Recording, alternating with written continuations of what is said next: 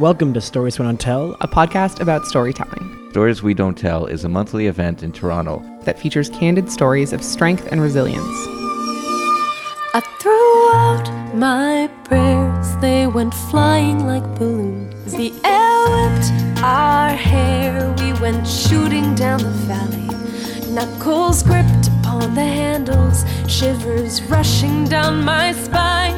What's sublime? Do you know what I learned? Um, when you go to the hospital for a bike accident, a lot of people ask to see your teeth Why? because they think that maybe you chipped them and like didn't mention it in your injuries. I guess because like I had a, a like I think three people be like, okay, go like this, where like bury your teeth at me, Bare your teeth at me. and I was like, okay, Okay, to fair, that should be the name of your memoir. bury your teeth Brian at me. Benneth. Benneth. Brian Benneth. Bare your teeth at me. Your teeth at me. I'm glad that you didn't think that allergic to bikes was a good memoir title. No, I did. I thought it was amazing. but also misleading. Yes, exactly. but maybe it would just be a chronicle of bike accidents that have sent me to the hospital.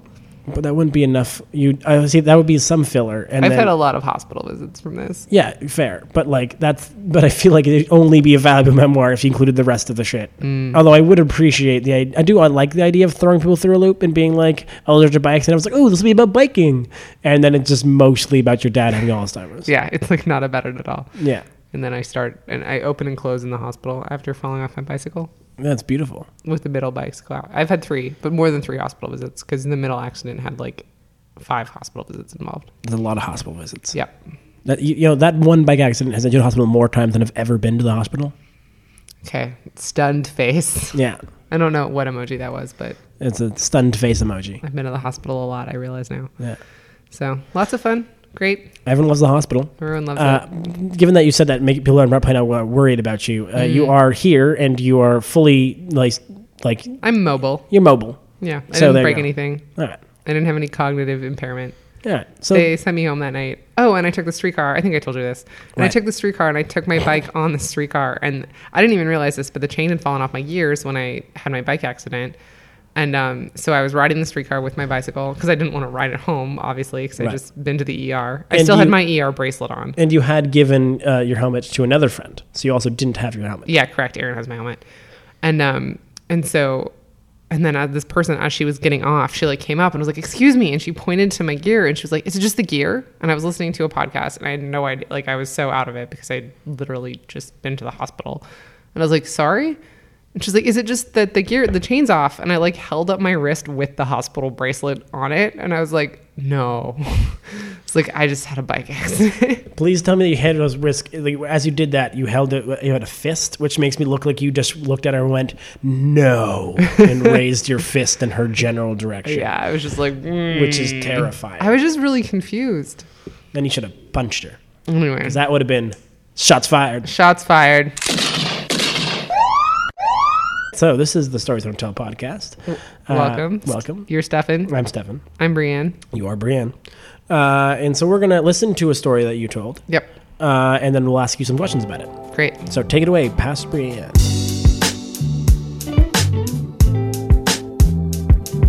Ah, it's Brienne Bennis. Brienne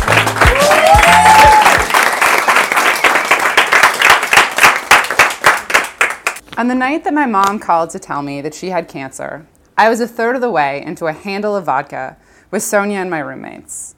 We were pre drinking some Friday night theme party, as we always did. Maybe we were dressed up and maybe we weren't, but I asked mom to call me back the next day, which is why I don't remember what I was wearing on the night that I almost found out that my mom had cancer.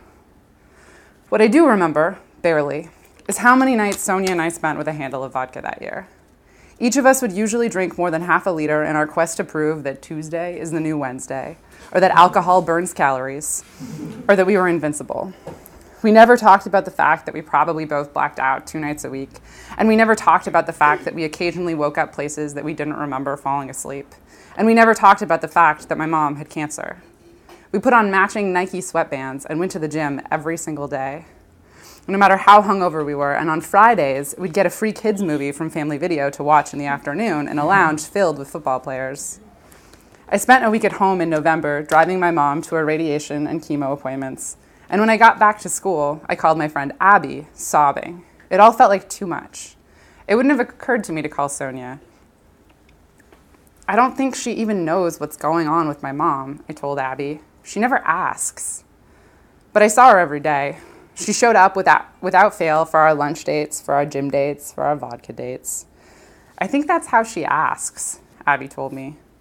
Later that year, my mom went into remission. My dad was diagnosed with Alzheimer's disease, and Sonia and I discovered that Orangina was the perfect mixer for the paint thinner taste of the vodka we'd been drinking.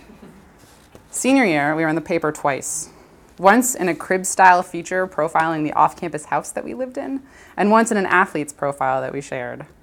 Wasn't it funny that we both figure skated and then transitioned to water polo because we became giants and now we were teammates and roommates? We'd fallen into a sort of habit. Fridays we drank. Saturday mornings we went to water polo practice, sometimes with alcohol still seeping from our pores. Saturday nights, my responsible boyfriend would corral us both home, or he and I would corral her home. And every once in a while, she would bring somebody else home, and we'd try not to hear them. Sundays, she and I would spend all day on the couch watching Lifetime movies and syndicated episodes of Medium.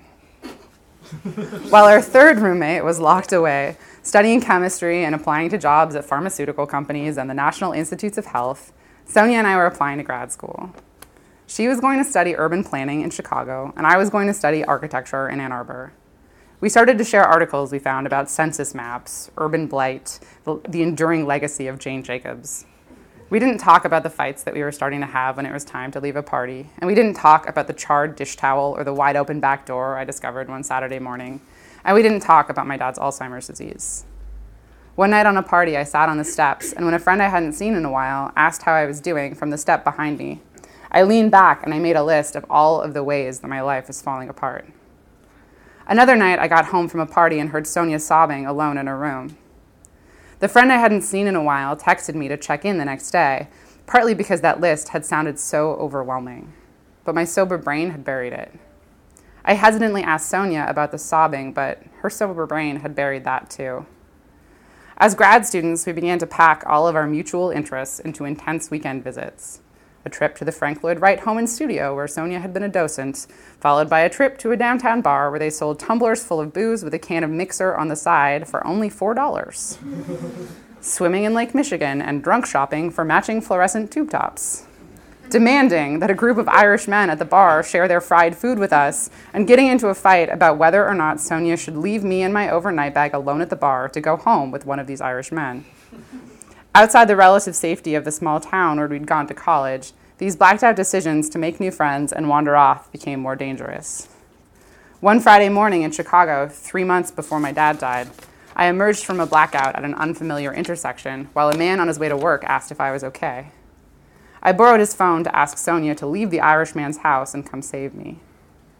One Saturday night in Ann Arbor, a month after my dad's funeral, I answered a call from an unfamiliar number to some incoherent mumbling mumbling, mm, like that, which led me, me to Sonia and the man whose phone she had borrowed.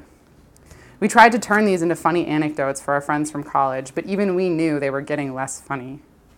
I made exactly one appointment with a therapist in training at the University of Michigan to talk about grief, loss, and the way I apparently drank to deal with both of them.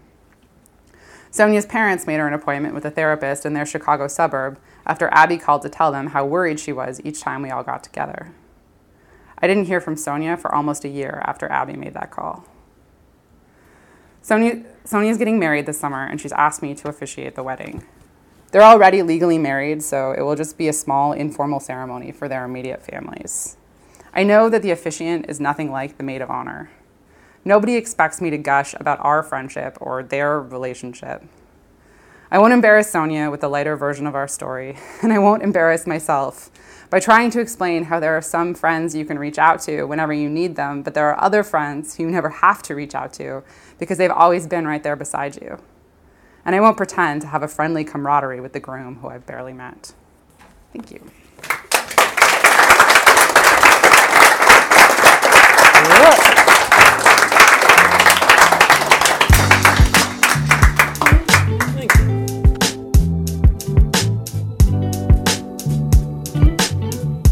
Well, thank you, past Brian. That was fast fantastic. I'm sitting here with present Brian, who's going to answer some questions about this. Are you ready, present Brian? Yes. Question one What's the feeling? So I think that the feeling for me is helplessness with like a little bit of underlying feeling of like unconditional friendship, which is maybe not a feeling, but like having relationships that are unconditional is a feeling. Right. Yeah, that's fair. Yeah. Yeah. But mostly just like life Right. overwhelmed face. Yeah. Um, all right. So that's the feeling. Uh, Yeah. So then, if that's the feeling you're trying to get get out to get through, uh, then why did you choose this anchor? That is not the order of the questions. Paul didn't ask me mine in the order of the questions, Okay. and so I'm Sorry. gonna I'm gonna just jump around here. I didn't even prepare answers, but I was still thrown off. Um, why did I choose this anchor?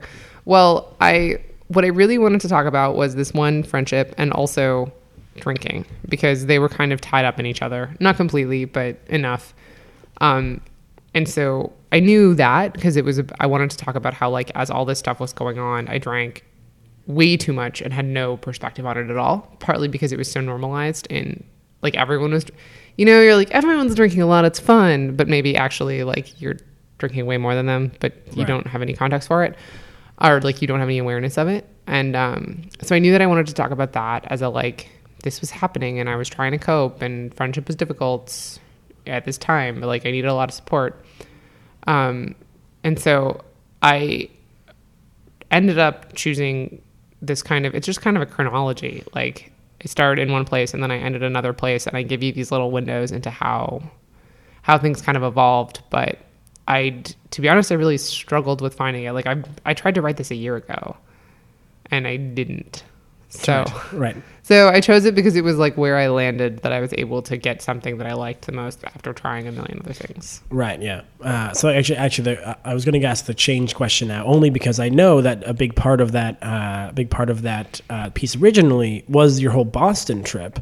Like you wrote a whole piece about this. No, Boston. Sorry, Chicago. Chicago, yeah. Uh, you wrote like there were whole, there were really full pieces about just this one trip you took to Chicago. Yeah. Which by the end of it is barely in there. Yeah, yeah. Like I think it's it hardly shows up. Of yeah, I in grad school is when that happened. I went to Chicago, and I yeah got like we got separated by my own doing basically because I yelled at her aggressively to leave me alone at this bar with no plans, and this guy like found me at you know five thirty in the morning, and that was a big. I originally kind of was trying to start there and then maybe end there, and it was like this one moment that on the one hand wasn't that important and nothing happened and it it's like maybe it's one of the scarier moments f- with like clear eyes but also it's not really. It's like it was always a little bit like that. It was always a little bit like that and then here's an example of how that played out in this environment basically.